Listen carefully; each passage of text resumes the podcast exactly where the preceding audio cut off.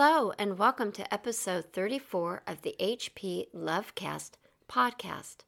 I am Michele Brittany, editor of the Bram Stoker nominated Horror in Space and the book review editor at the Journal of Graphic Novels and Comics. I write on all things pop culture with special emphasis on horror and spy genres. And I'm Nicholas Diak, a pop culture scholar of peplum films, industrial music, horror studies, and the editor of The New Peplum from McFarland.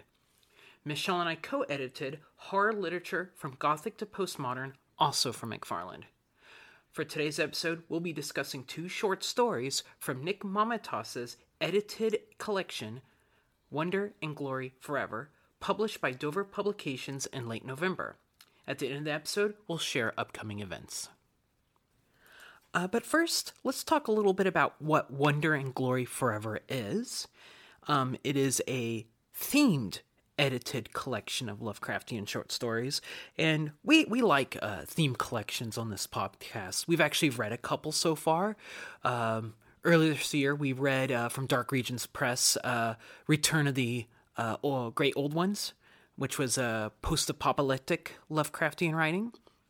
Uh, more recently, uh, we read Swords Against Cthulhu, which is sword and sorcery meets uh, Lovecraft stuff. In uh, in our archives, we also have some uh, others that we've tackled as well. But what is Wonder and Glory Forever? Uh, the the subtitle says awe-inspiring Lovecraftian fiction. So the theme for this collection is well, awe-inspiring. Well, what is that? You know, that sounds kind of you know against the grain of what we typically associate Lovecraftian writing with. Well, uh, editor uh, Nick Mamatas kind of lays out a little blueprint of what this uh, anthology is supposed to kind of accomplish in his forward. Uh, in his forward, he de- he describes successor Lovecraftian authors. They tend to focus on like you know inescapable doom, or they take the more humorous routes of Lovecraftian writing. He also describes Lovecraftian fiction as a type of cult fiction that ardent followers, by partaking in it, they experience a, a sliver of the sublime. You know, cult activities, after all, offer something that other indulgences don't.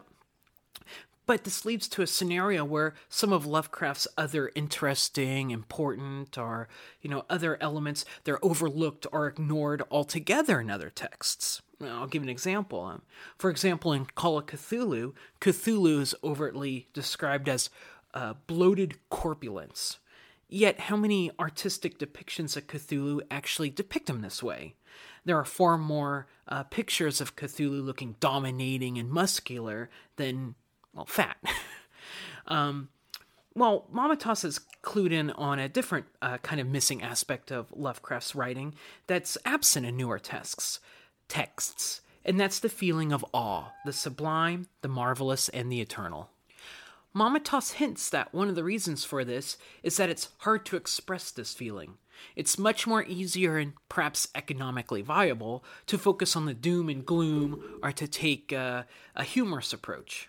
It's also more accessible to readers. It is easier to make readers feel afraid than it is to awestruck them. So I guess uh, first question, just kind of reflecting back on some of the the podcast episodes we've done. Is there any other stories that you can think of that we've read up to this point that that kind of uh, inspire that feeling of awe? You know, this is the universe in its entirety. It's incomprehensible. It is huge. It's sublime. Anyone that you can think of, because it's a valid question. It's kind of a hard thing. Yeah, it, was. When uh, we were talking about this off the podcast, I really had to take uh, a few moments to think about who might fit within this question. And thinking over the stories that we've read this year, uh, one comes to mind, but more from a point of kind of a microcosm of the cosmic horror that we are familiar with uh, through Lovecraft. And that would be John Langan's mere fishing. I think his visual uh, narrative of uh, the Glaaki or Glaaki esque uh, monster underneath the water, underneath the reflected uh, mirror, I, do, I think that does quite a bit to inspire a sense of awe, at least initially through our main character. I think his name was Paul. Um, you know, in part because it is not a familiar world to him, but he's also a teenager. So I feel that we get kind of that that double um, immersion of not only the the young voice of the narrator, but also the experience of Langan to write such uh, compelling visuals. Um, I don't think it's incidental that um, he uh, had that in his uh, writing. I read um, he did an interview uh, recently in which he talked about how um, Weird Tales, which we'll talk about as the second story, how that was an influential story for him, and that remains on one of like his top five uh, great horror stories. Um, so I think um, that would be my story. What about you, Nick? I'm thinking back to uh, Tim Waggoner's Sorrow Road from the uh, Return of the Old Ones. Um, we discussed that when it's you know a, a mom and her uh, son who's just come back from the doctor and it's not been diagnosed very well. You know they're just chilling on the freeway and all of a sudden you know just like in one of the stories we're about to be reading, the, the sky turns terrible. You know, it fills full of eyes and it turns kind of like snot yellow you know all the cars merge together into these giant ziggurats. You know the glass not the glass the, the grass turns to like um shards of nefarious you know critters. There's things flying about. And the way it's uh, conveyed is you know it's it's really the slice of you know unreality that's come out of nowhere that you know um I, I think uh, unfortunately I don't have the text in front of me but you know there's there's an actual sentence in there you know, where the main character is like, you know, trying to comprehend, like, you know, she's seeing things that, you know, shouldn't be seen, that there's something bigger than her out there, and she's just, uh, you know, a speck in it all. Um, but it all happens, you know, just on a, a, freeway drive in the afternoon that all of a sudden, bam, you know, the world isn't just simply turned upside down. They get, everyone gets a glimpse into an, an unreality. And it's, you know, it's, it's both horrific, but at the same time, it is, you know, awe some in the the true sense of the word of of you know something that's almost incomprehensible. Um, so we'll be looking at two short stories from Wonder and Glory Forever that fall into this uh, camp of installing awe. But these two short stories they also share another theme together, uh, a theme of overcoming a Cartesian way of understanding reality and overcoming like large, oftentimes unfathomable distances uh, we'll be uh, looking at Erica L. Uh, Satifka's You'll Never Be the Same and Fred Chappell's Weird Tales. Short story number one You'll Never Be the Same by Erica Satifka. Far in the future, mankind has achieved the ability to travel the stars by a process called planoforming, which involves crossing different dimensions and using psychic abilities. The process also calls for a Go Captain, an individual who consults lock sheets and helps navigate the dimensions, and the Stop Captain, a non telepathic individual who keeps everything and everyone else sane. The Stop Captain in this story has been stop captaining for about 20 years. On this particular voyage, something has gone wrong. The sky inside the ship is malevolent, and the planoforming crew are speaking in tongues. The Go Captain brushes the Stop Captain's concerns off initially, but eventually the Stop Captain incapacitates the Go Captain with a punch to the face and takes over his duties, something he has no clue on how to do. The Stop Captain is successful, though, and saves the passengers of the ship and is able to navigate to where they need to go. However, it comes at a great cost. As he is recuperating in a hospital bed, the stop captain recalls the terrible visions of truth that goes on in the dimensions that the planoforming uh, goes across. Ancient, horrible deities that are very much alive. Cthulhu doesn't need to rise from his oceanic prison on Earth. He and his ilk are already risen in these planes. So, Michele, before before I ask you your thoughts on the story, I, I think we should uh, point out that you actually kind of have a a weird roundabout way of connecting to this story. Um, yeah, I wrote the foreword actually for Whispers from the Abyss Volume 2, which is published by the same group that did Volume 1. So I think that's kind of cool just to kind of put that out there. But yeah, the O1 Publishing Group published two of these uh, anthologies, Whispers from the Abyss 1 and Whispers of the Abyss 2. They were collections of uh, not really microfiction, but but shorter than normal short stories. I think the uh, the idea was to do Lovecraftian horror, but in bite-sized commuter details for that on-the-go crowd. And uh, this story originally appeared in Volume 1, and Michele was invited to do the introduction to Volume 2, so very cool. But aside from that little bit of trivia, thoughts? What did you think of You Will Never Be the Same?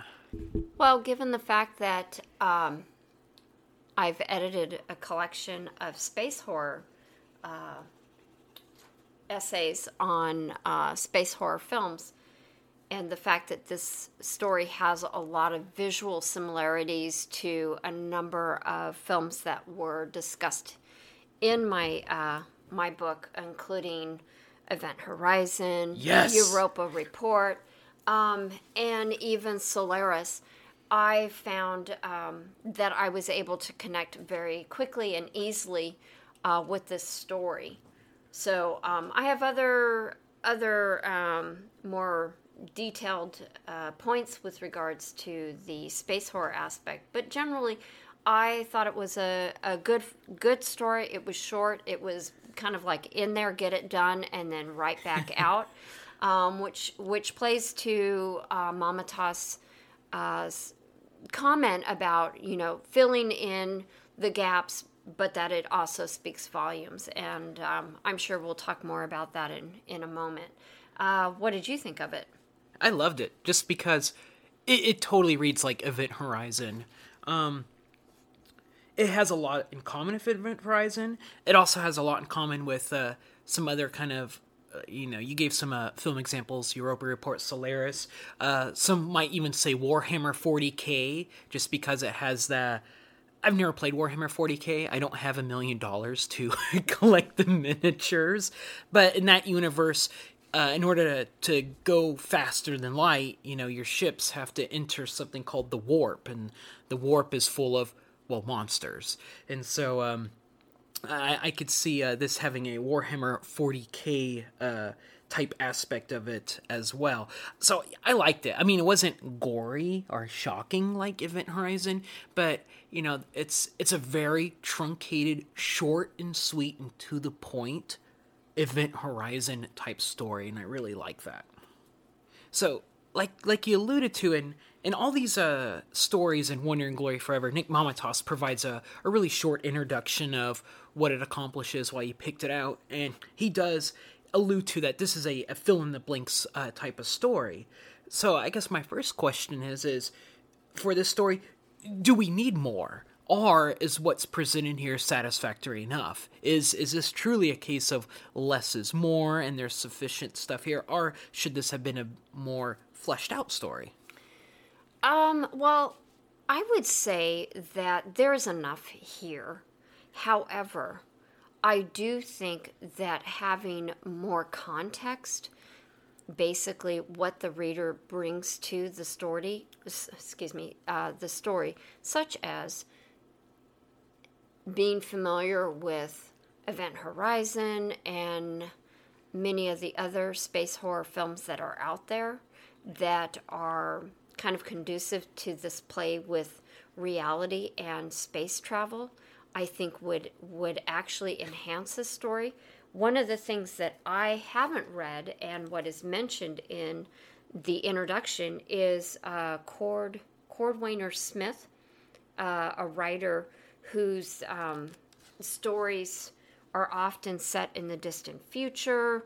Um, I think that having some knowledge of his writing, that cult uh, fiction that Nick Mamatas also speaks about in his intro, I think would have been helpful here.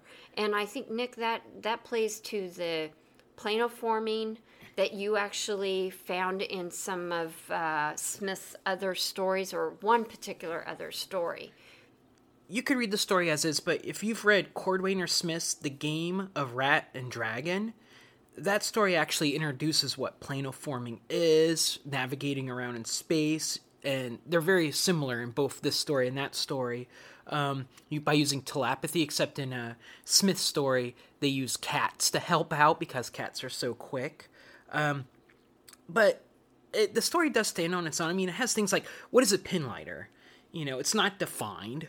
You know, what exactly does the stop captain do? I mean, it's kind of hinted. You know, he he keeps people like in line, but like, what are those actual duties? You know, if you were to process flow chart it, or side pocket, I guess. um, what what would they be? You know, and what was the catalyst to even start the story in the first place? I mean, they're not there, but the story has enough contextualization that you can fill in those blanks. Like, I don't know what a pinlighter is, but I know, you know, it's definitely a crewman who's in a planoforming chamber. There are obviously uh, support people to get the, you know, tasks done. And that's all you really need to know. So, uh, yeah, it, it definitely a less is more type story that it works. Uh, but if you bring in the paratext to it, in this case, Smith's The Game of Rat and Dragon, you definitely get so much more. And I think, I think in Nick's uh, introduction, he doesn't overtly say you need to read Cordwainer Smith to understand this, but he kind of nudges that you do. Yeah, I would definitely agree with that. Um, I feel that in this story, um, I would have my experience with the story would have been greatly enhanced because yeah, I mean, you, um, the author drops a lot of terms that you have no context other than by reading the story. You kind of get a sense of like, oh, okay, pinlighter. I envision uh, somebody sitting in there, you know, a telepath with a lot of uh, like a helmet on their head with lots of wires coming out of it um, so that way you can, you know, capture those brain waves and uh, navigate through this, um, you know, dangerous uh, world or between dimensions. So uh, yeah, yeah, I think that that definitely would have helped. I, I like the lo- uh, the Event Horizon vibe in the story, but the story also has uh, some subtle touches of humor, and it's mostly conveyed through the stop captain because he's he's very prim and proper and very protocol driven.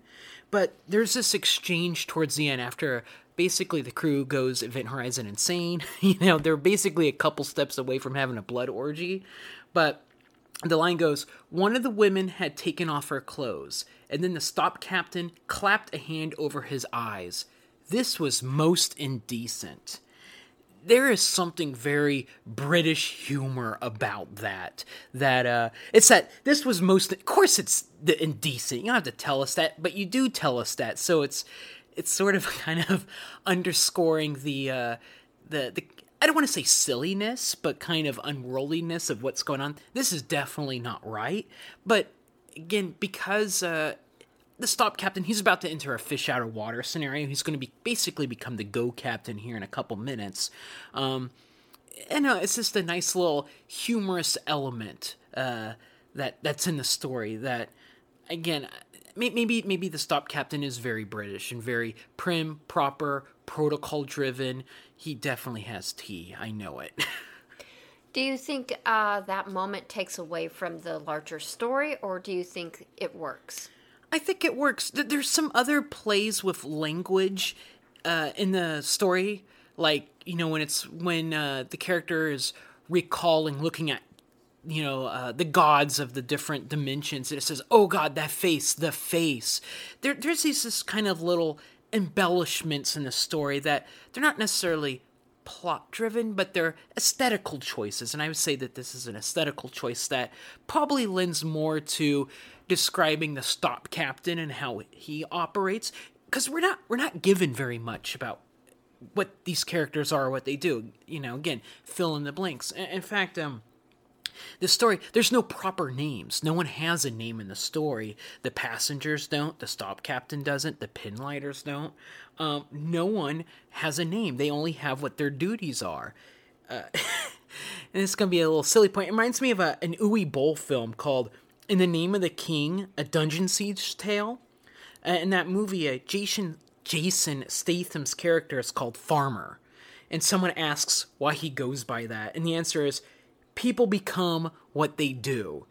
And the line is not very profane. I think it's trying to be, but it falls flat. But yeah, it's a line of dialogue from an Uwe Boll film that's very applicable to this story. These characters they, they are they're faceless, they're nameless. They are their duties. What those duties are, we have we have a slight comprehension of it, sort of like in all these awe inspiring stories, we only have a slight glimpse of how the universe works. And, you know, to get any more definition of that is to drive us mad, or maybe we won't even be able to appreciate it in all its grandeur and glory. And here it is just being enacted in a more, well, I want to say mundane fashion, uh, such as, what is your name and what do you do? I guess the big question for Wonder and Glory Forever is against Mamatas's criteria, does this story actually instill a sense of awe? Well, I think it does.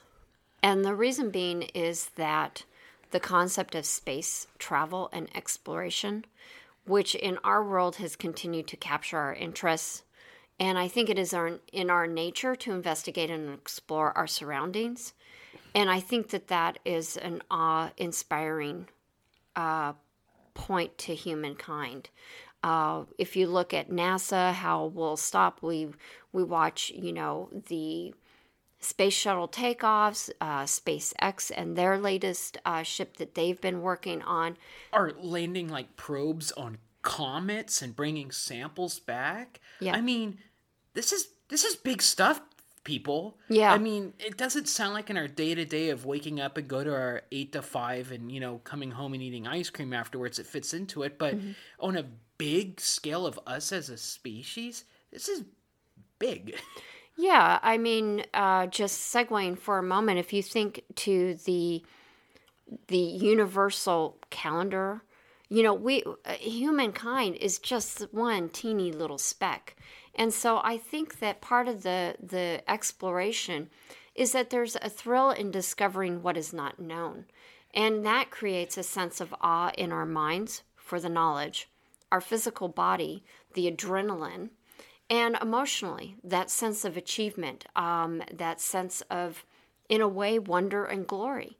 Um, one cannot gain knowledge without some amount of personal danger, and this author explores that balance that balance sheet between space travel uh, very well in the store story, which I think results in that awe, but also that flip side of the danger.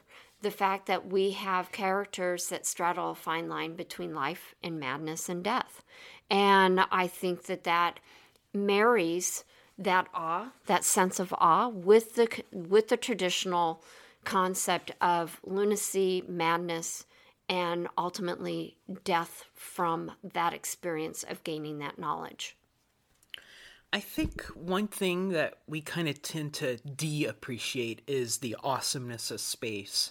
I mean, we've had, you know, decades of filmmaking where space travel's portrayed very leisurely. You know, you can just get into your rocket ship and be on the moon in a matter of minutes.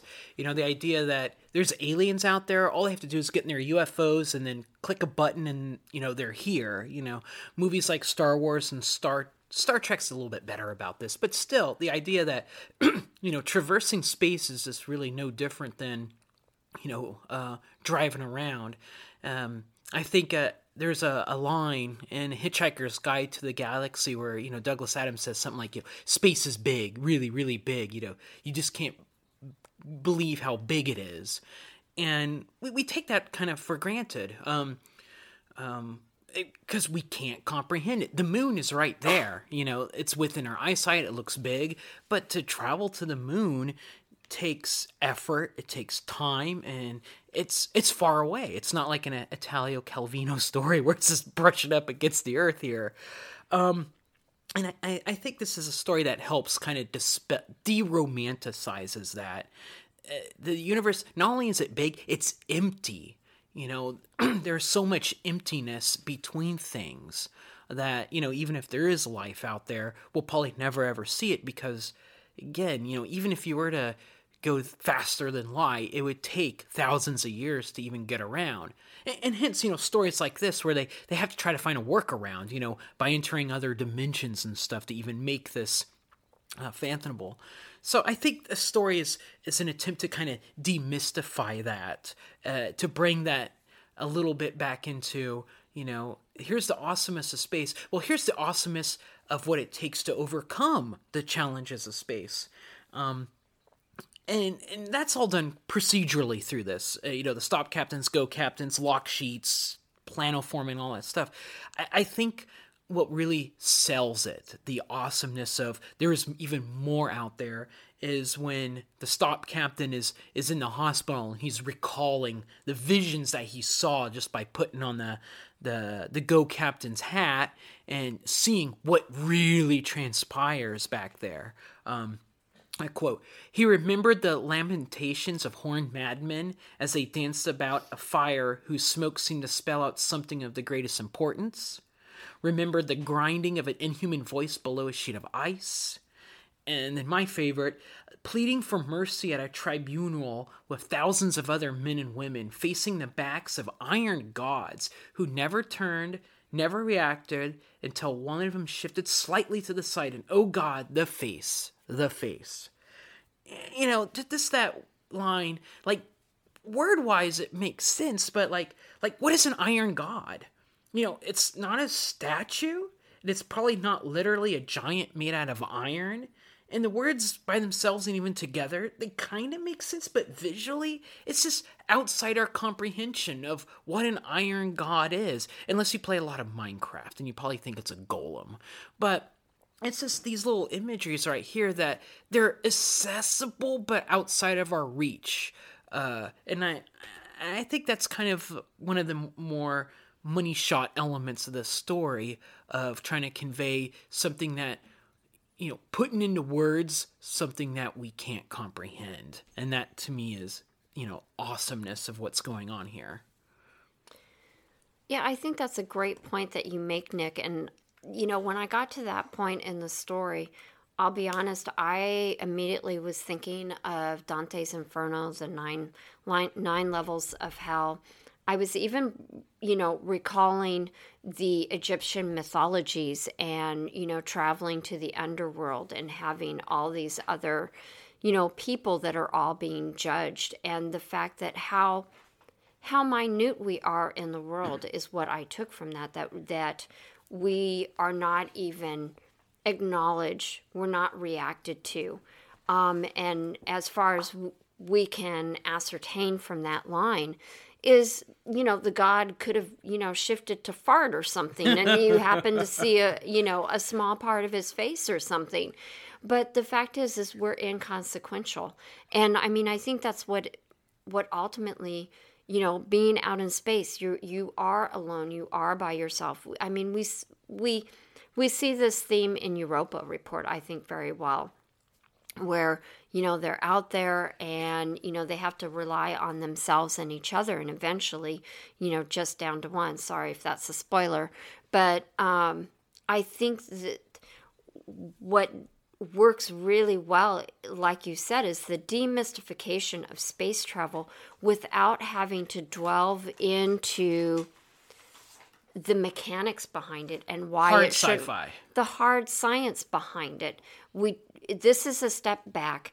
I think what also works well and kind of coexists, because this was one of my points, is the hero's journey and to, and to not have anybody named. The fact that we are able to quickly identify with the stop captain. I think we all have a sense of, wow, I wish I was the go captain. I wish that I had that responsibility or that I was seen as the hero you know and there's there's all the connotations that come with the hero's journey and the fact that our stop captain is not really you know an expectant hero but he steps up to the plate um, so i think that's a, an interesting aspect to the story as well. When we mention the, the giant iron god that shifts just slightly you know slightly enough that leads to oh the face the face. I mean you can't really see a full face if you're shifting slightly. It makes me think of long ago when we read under the pyramids where i, I think um, houdini or you know whoever is the protagonist of that story like sees like a toe of a god and that's enough to like kind of freak him out mm-hmm. um, it just kind of made me think of that um, i think wrapping up on my end if I had to point a downside to this story out, is it does something I didn't think it was going to do because it was it was so successful on all these other fronts. It actually ends, you know, a couple lines. It actually says Cthulhu Raya Fata, you know, the, the the line that every other you know Lovecraftian you know pastiche has out there, and I'm a little sad that it went that route. I mean, the again, it's the most identifiable you know, Cthulhu line out there. I just felt like the story had done so much on its own that, you know, um, Cthulhu, he's already here in space, you know, as I mentioned in the plot synopsis. He's not waiting in the water anymore, waiting for the stars to be right. He's right there. So it just seems kind of like a, a silly line to throw in. I would have almost just omitted it and it would have been a little stronger because the author did such a, a well enough job showing, you know, here, here's the great old ones. They're right there. The guy just saw them. you know, I don't need to underscore that any any further. It's, that's like my only like real complaint about the story. Other than that, it was uh, again very short, very sweet. A little bit of filling in the blanks, but it doesn't take away from uh, the big pow. Um, you know, a kind of a you know big bang. You start with a small little pinhole and you get into something bigger. Here's a small story that delivers in uh, troves. I think. Mm-hmm. Yeah, there was one other uh, section in the story. I think it was uh, closer to the to the beginning, where one of the pinlighters uh, kind of is, you know, uh, regurgitating, um, you know, gibberish that you know is obviously Cthulhu based. Um, I would I I didn't mind that it was in there, but I do appreciate when a story is very original and doesn't rely on certain tropes. And this one is not a, a make break for me, as you know, uh, for you, it, it was a little more of a, a downside to this story. Small, again, small downside. The, the story is obviously leveraging Cordwainer Smith, H.P. Lovecraft. It's just, I just felt like it was doing it uniquely except for that one sentence. Alrighty.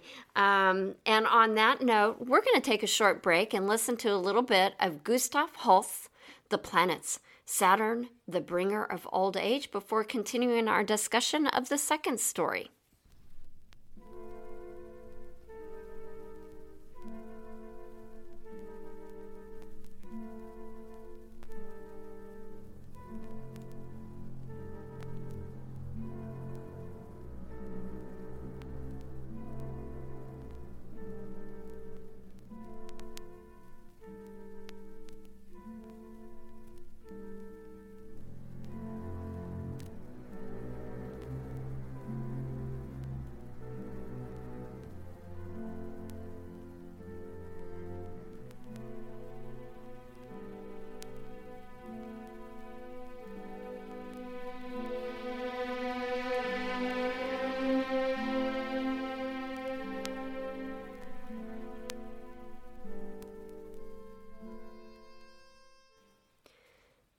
Story number two Weird Tales by Fred Chappell.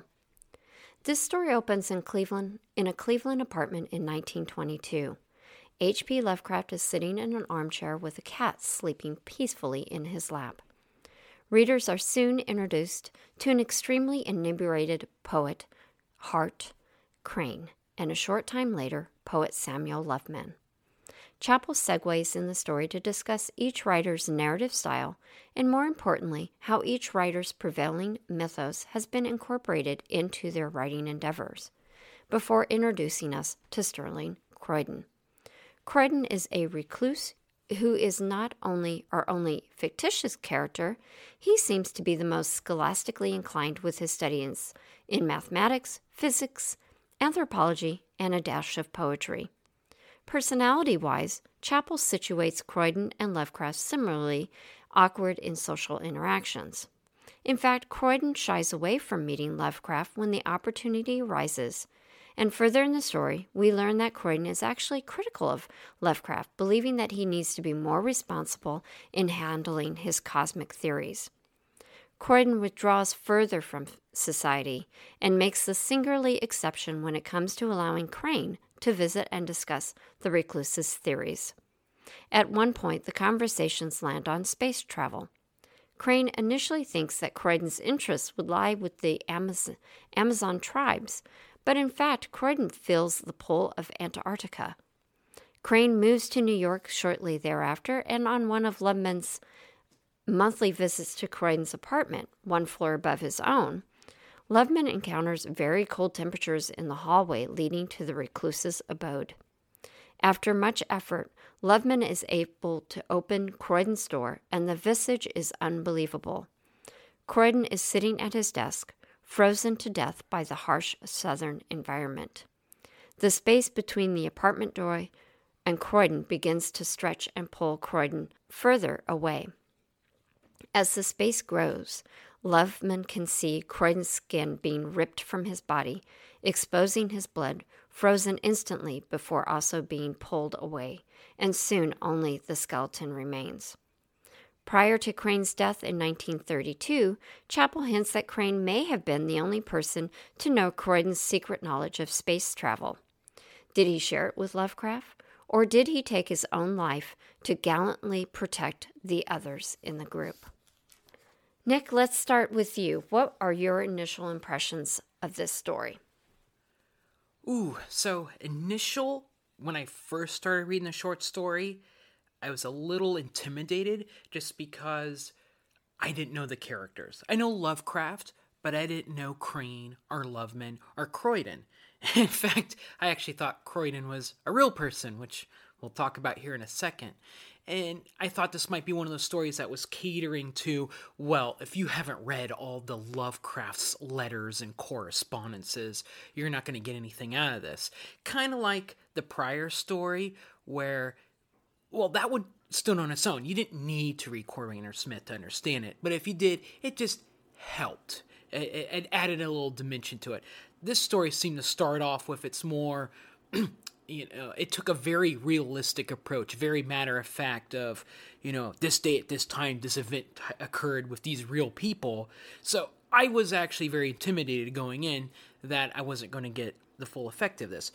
Uh, once you find out that, you know, um, Sterling Croydon is a fictitious character, and this is all kind of, you know, peppering of real things to actually make kind of, you know, a weird tale, pun intended, to go with the title.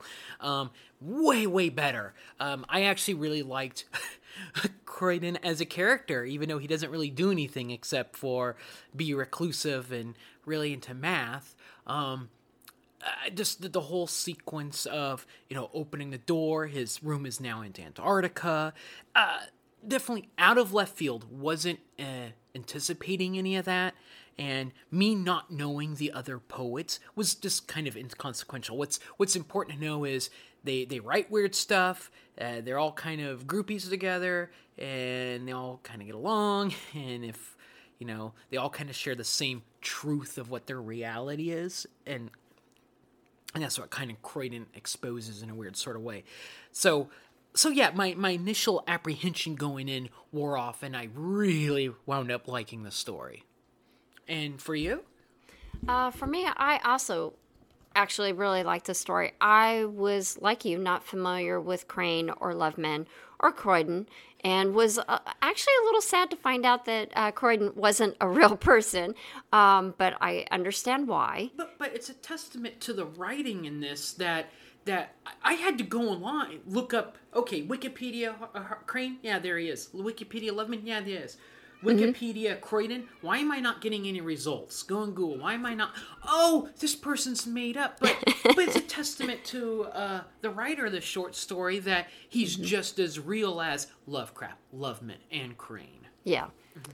So this story um, is actually uh, was originally written by Chappell back in 1984, and in the story he utilized, as we've been discussing, a para- parallel novel narrative technique in which he borrowed writers Lovecraft, Crane, and Loveman, uh, who became supporting characters to Sterling Croydon's journey. Um, although, as Nick indicated, we don't hear a whole lot about Croydon uh, firsthand. It's it's you know through through through narrative or kind of like a, a yeah third person. But um, in his introduction to the story, uh, states that, quote, Weird Tales is the best possible version of a story about H.P. Lovecraft, whose life was indeed very interesting. But there's no pulp hero, there's no world to save, or one worth saving. It is cult fiction about cult authors and the dubious immortality of literary fame. Most of us will be instantly forgotten. Lovecraft will hang on a bit longer than most. But how long? Um, I actually really enjoyed this story. I liked, and I always love alternate storytelling uh, that incorporates real characters. So for me, even though I wasn't familiar with Crane or Loveman, I was definitely hooked. Um, I enjoyed the story. I thought Chappell's writing uh, made it fun to read. It was visual, um, but I also liked the psychological and um, just that inclusion of kind of a different time period. So for me, uh, it actually really worked. And um, as we've been discussing, this was a story that really worked in terms of space travel and I would say even the hero's journey. Um, but uh, before I get going into space travel, Nick, you know, would you like to start our discussion on that? Well, real quick before before the space travel thing, Sure. one, one other thing to kind of point out is, yeah, one, one of the reasons that we picked this story along with uh, "You'll Never Be the Same" is they both deal with Event Horizon themes of space travel. The but the two stories do it very differently. Um, the first story, as as we kind of dwelled upon, was very light on detail. We had to fill in the blanks. This story is too much detail. Um, it reads like not diary entries, but it reads like nonfiction. On this day, on this time, H.P. Lovecraft arrived at this place, and a cat got on his lap. At this day and this time, such and such happened. It reads like fiction, nonfiction, and and it's it's heavy with the detail of of what the characters are doing, where they are, and and I think it almost has to be because, like you said, this this is a it's an alternate alternate history, parallel writing. You know, real characters doing you know fictitious things. So how, how do you sell that? How do you sell that lie that this truly happened? Well, you bury it in a whole bunch of other details. You know, in real life, you know, when you lie about something, how do you obfuscate it? You throw in a whole bunch of other details. It wasn't, you know, did you take out the garbage? Yeah, I did. It was. Did you take out the garbage? Yeah, I did. It was really sunny outside. It rained a little bit. I said hi to, to Mrs. Smith on the way to take the garbage out. All that is is fabricated, you know. Um, that's that's why when you lie, you shouldn't, you know, try to build a big nest of lies because they will start to unravel. But that's kind of what's going on here. I think is is the story is taking the opposite approach Then you will never be the same. It's inundating you with details, characteristics, and real characters to help sell this you know, fictitious character of Sterling Croydon and what he did in the story. And and I, and I think it's extremely successful in doing that. Both of these stories though are in my opinion Event Horizon. The first one actually took place in space. This one takes place on Earth in the in the 20s, but you know, uh they, they both deal with the same concepts. Croydon's theory of getting uh, two points in space time to kind of coincide basically mimics Dr. Weir's point zero in Event Horizon. Um, but what this story has that the other story doesn't have, that Event Horizon does have, is some gory, gory, gooey scenes of goreness that is gorily awesome. Well, now there there's one very good scene, Yeah. and I think you're gonna share that or it- a it little is- bit of it. It is the money shot. This is, you know, an event horizon when people are pulling out their eyes and hanging up by chains and stuff. There's that, you know, not that scene in here, but the equivalent of. And again, I, this is the money shot. I love it. Um, and, and the thing is, a lot of Lovecraft writing wouldn't go to this level of detail because characters would probably faint before this even happens. In fact, even in this story, the character that witnessed this, they say, but he was spared the the spectacle. so we did, we get to see him, but the characters don't.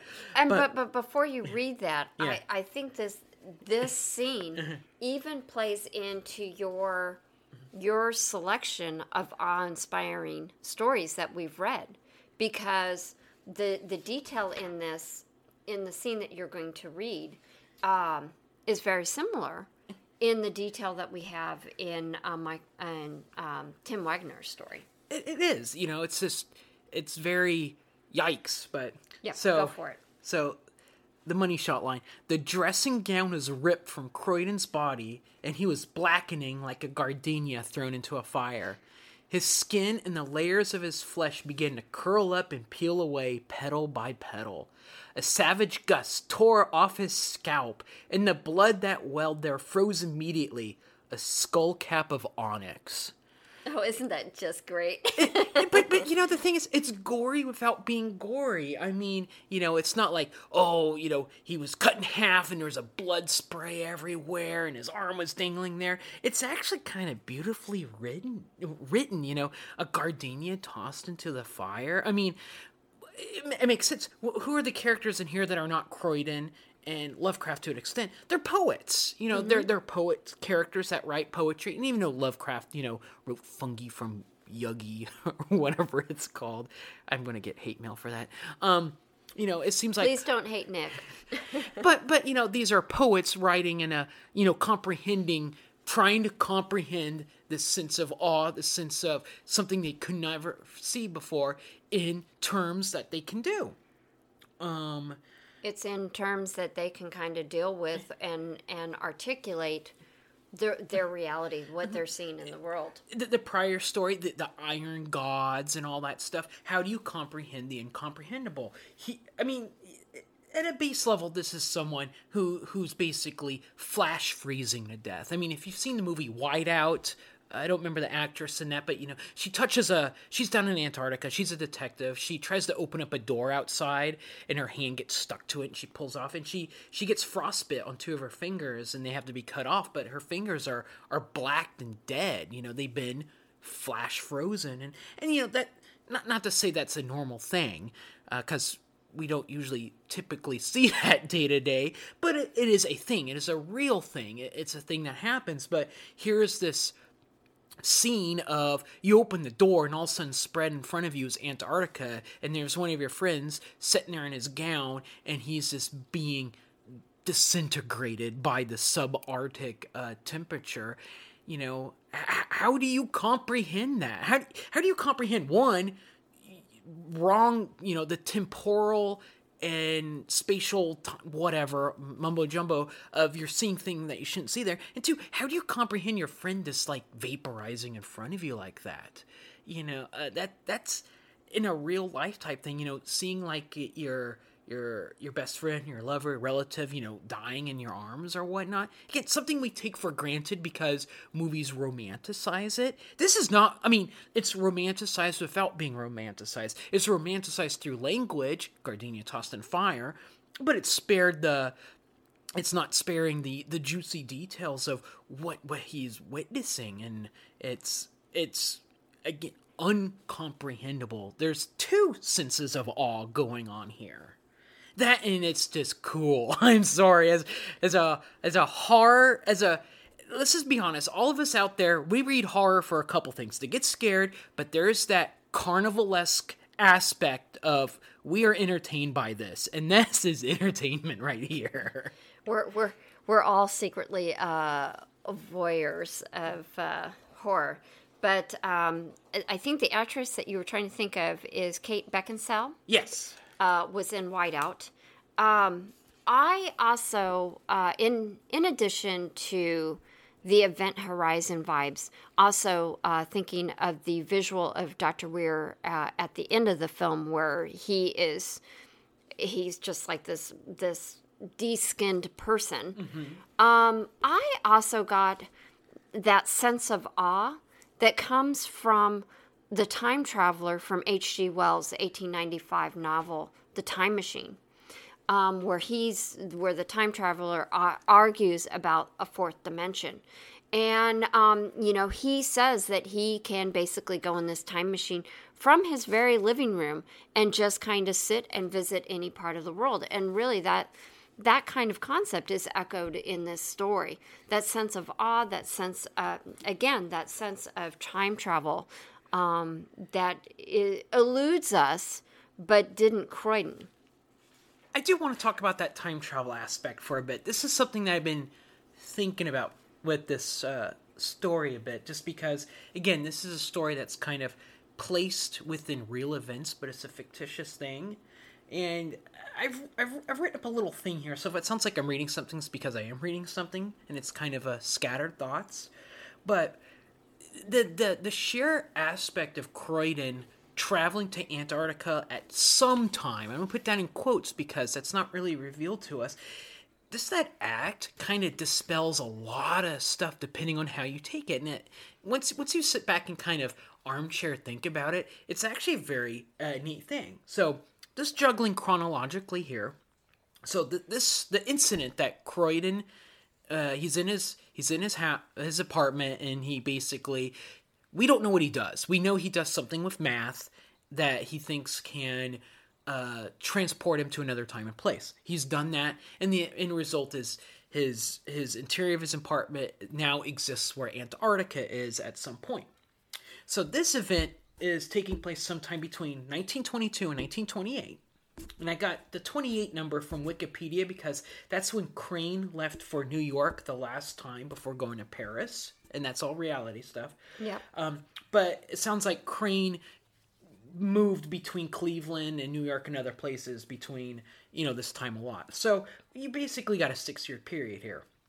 Now, Mountains of Madness, because there is some strong Mountains of Madness vibes here. Oh, just, yeah. Just, just by having Mm-hmm. Virtue of Antarctica here. And I think, um, well, we'll get to that in a second here. Mountains of Madness was written in 31 and takes place in 1930.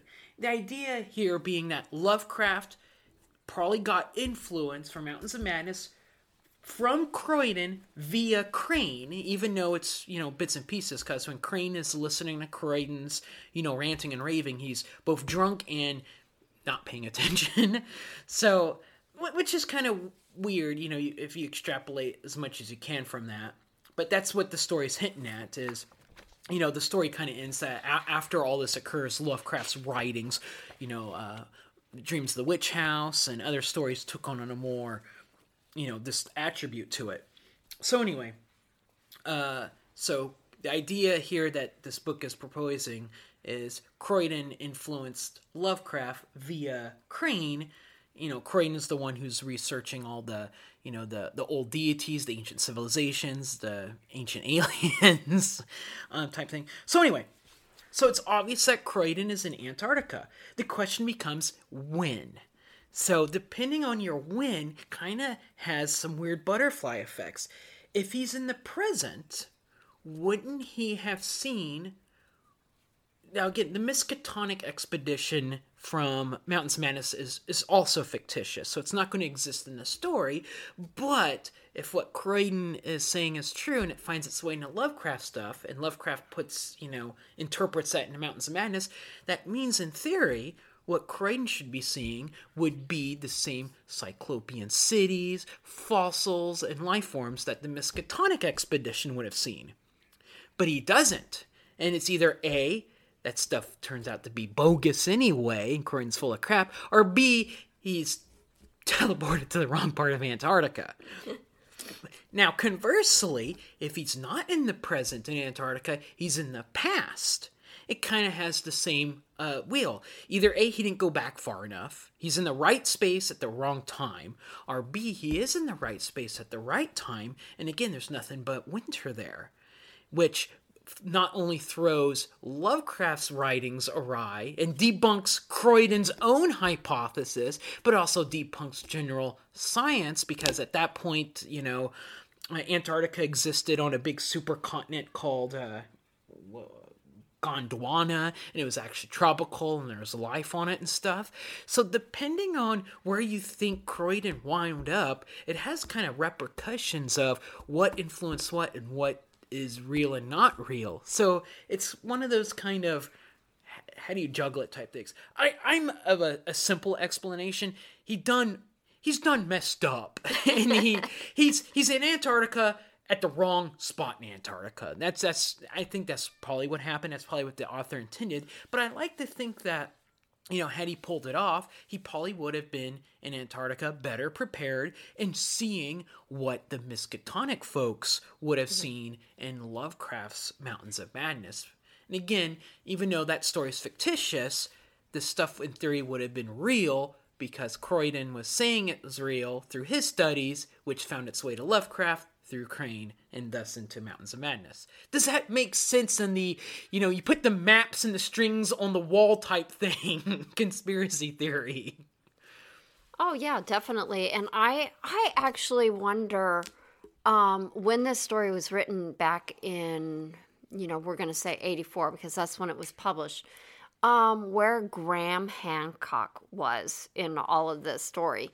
Because and I only say that because he has hypothesized that uh, Antarctica had been a tropical locale. You know, more in, in modern times. You know, it, this is his his theory. Um, you know, which obviously comes after Lovecraft was writing about it in 19, 1930, 31. Um, but it does, I'm actually curious if any of Hancock's theories influenced Chappell's writing of this story actually. I, I don't know, and um, I'd have to look it up. T- time to hit the Wikipedia and the Googling. a, c- a couple other points to, that I do want to bring across. One of the things that's kind of, it kind of stood out in the story a little bit was uh, the posturing in the in the image that's important to these writers. Um, Chappell does spend a lot of time kind of uh, in the thoughts of these characters saying they want to present themselves a very specific way. Mm-hmm. Uh, you know, they want to be tall and stoic and mysterious and and uh, you know their pre- how they present themselves and how they come off. Uh, it almost feels overtly dramatic, kind of like watching a, an anime where they have these long internal dialogues with themselves of, oh, if I do this, this will happen, and that person will perceive this, and so on and so forth. So it had that kind of feel to it that maybe that was incidental, but how, you know, appearances are extremely important to these weird writers and weird poets are maybe they aren't but to their legacy it is. Because again Mamatas opened up this story with uh, an introduction of you know most of us are going to be forgotten lovecraft will hang on for a while. Well how do you stay relevant? Well through through your output but also you know were you quirky? Did you uh, dress a certain way? Were you a man about town? Or you know, so on and so forth. I totally agree with you, Nick. And I, I think uh, just briefly to touch on, you know, another way in which you can have sustainability over time is to create characters that are interesting and kind of hold your attention. And so, uh, one of the themes that I wanted to touch on is the hero's journey into madness and death, which is not unlike what we discuss in the first story. Um, Croydon fills the shoes of a Lovecraftian character who's deeply attracted to the mysteries of the past, especially past filled with ancient gods and aliens, um, as were, um, of course, Lovecraft, um, Crane, and Loveman to, to some degree, it sounds like uh, earlier in the story. But not unlike what we've read in At the Mountains of Madness recently, um, and even the nameless city. Croydon's study leads him to hypothesize an ancient world in which humankind was subservient to the alien, um, the ancient or alien gods. Um, and I think that that is, you know, it it follows in line uh, with Lovecraft stories and and continuing to further that mythos. Um, at some point um, in this story, which is not not revealed to us, uh, man does become the dominant class uh, for whatever reason. The ancient gods, you know, become dormant. Um, but Croydon's discovery of space travel upsets the balance of knowledge, which I think is an interesting concept because, you know, for every step forward, there's always an alternate step. Um, and I think that that's the cost of knowledge and that there are benefits, but that there are also costs to it. Um, that we reveal something, but then through that revelation, something else is triggered as a result of that. And um, so, you know, Croydon, he took the gamble, and in his journey for knowledge and understanding, he slipped into madness and eventually death, which creates an interesting um, character in this story. But it also, um, you know, falls in line with those other Lovecraftian stories that uh, entertain, are meant to be, you know, um, horrific in their cosmic vastness, um, and then also in a more personal uh, nature at our very base level. I just think that that was was an interesting concept to the story. It's funny you bring that up because that concept of forbidden knowledge and what it does to you. The story this story ends very similarly uh, to Call of Cthulhu, um, where in Call of Cthulhu, the characters, as they gain more forbidden knowledge about how the universe works, uh, elder gods, great old ones, Cthulhu, and so on and so forth, the gatekeepers of that knowledge uh, kill them off, you know, through secret societies, conspiratorial uh, means, whatever. I mean, so in Call of Cthulhu, see, Professor Angell gets killed off, uh, Johansen gets killed off, the narrator Thurston will eventually be killed off um, because they're all privy to this uh, knowledge. Um, and the same thing is happening in this story, where these writers, where Croydon unearths this hidden knowledge, and through Crane is able to kind of disperse it around. Well, what happens? Well, you know, C- Crane mysteriously commits suicide by throwing himself off a boat. Um, you know, Lovecraft dies, you know, years later from intestinal cancer. Or do they? You know, uh, mm-hmm. the idea here being that uh, I'm going to mispronounce this god's name, but the god that Croydon is putting forth, Dazambu, and his agents are kind of orchestrating all this. And so the story, at least the very last, uh, you know, uh, bit of it, is very much in line of Call of Cthulhu, and something we, I think we've talked about on prior podcasts, and something I'm I'm doing my own research on is it's a very Rene Girardian mimetic theory thing. Um, in Call of Cthulhu, the characters, as they gain knowledge, become more and more like the people who are stopping them. Um, and that's what's going on here. There's a little bit of, of as you start to imitate through mimesis of these uh, characters, as in this case, the writers gain more knowledge.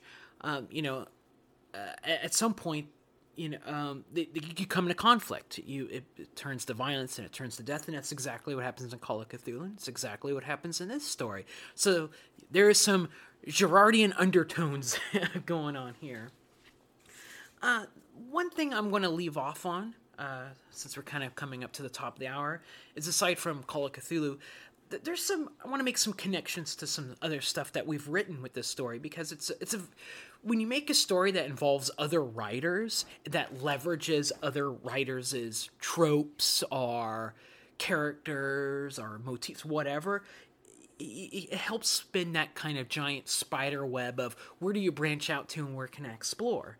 Um, I feel like the story has a lot in common with what we've read of James Chambers' work. Um, and in fact, uh, we've interviewed Chambers before, and we've talked about you know his uh, uh, stories from um, the uh, Infernal Engine. Oh my god, I forgot the name what that was called all of a sudden. And on the Night Border, and one of the things we came up with is he's kind of a when it comes to Lovecraft auteurism, he borrows heavily from Dreams in the Witch House, which is, you know, using math to transport around. Almost all of uh, Chambers' characters, you know, disappear for, you know, days, if not months at a time, by basically ceasing to exist in this uh, dimension and popping back in a little bit later. Um, and so uh, I, I, feel like there's some crossover there. And even Mamatas himself, you know, he just edited this collection, he, has got some works that kind of tie into this. Um, he, he has uh, Walking with a Ghost from his People's Republic of Everything uh, story. uh, collection, which is about uh, Lovecraft as a character. Now, in his story, it's a computer generated Lovecraft as a character, but it's still Lovecraft nonetheless. And, you know, both this and Chappell are using Lovecraft to explore uh, different things. But also um, with uh, Tom Selleck's Spirit Smasher, also from the People's Republic of everything, uh, Lovecraft creates a fictitious writer, much like Sterling Croydon in this one, to explore various themes and motifs as well.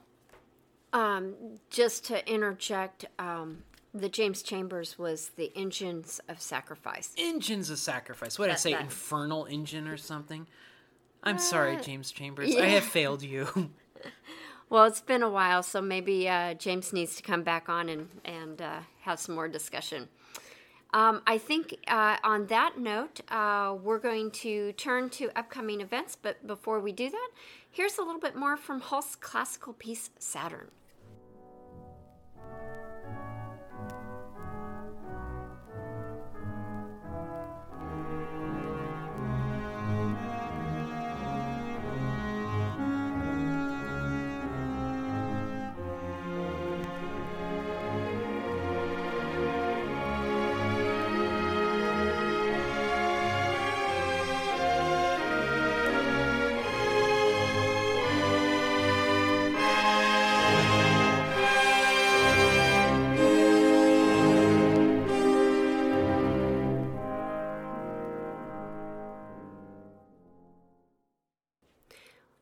A few upcoming events.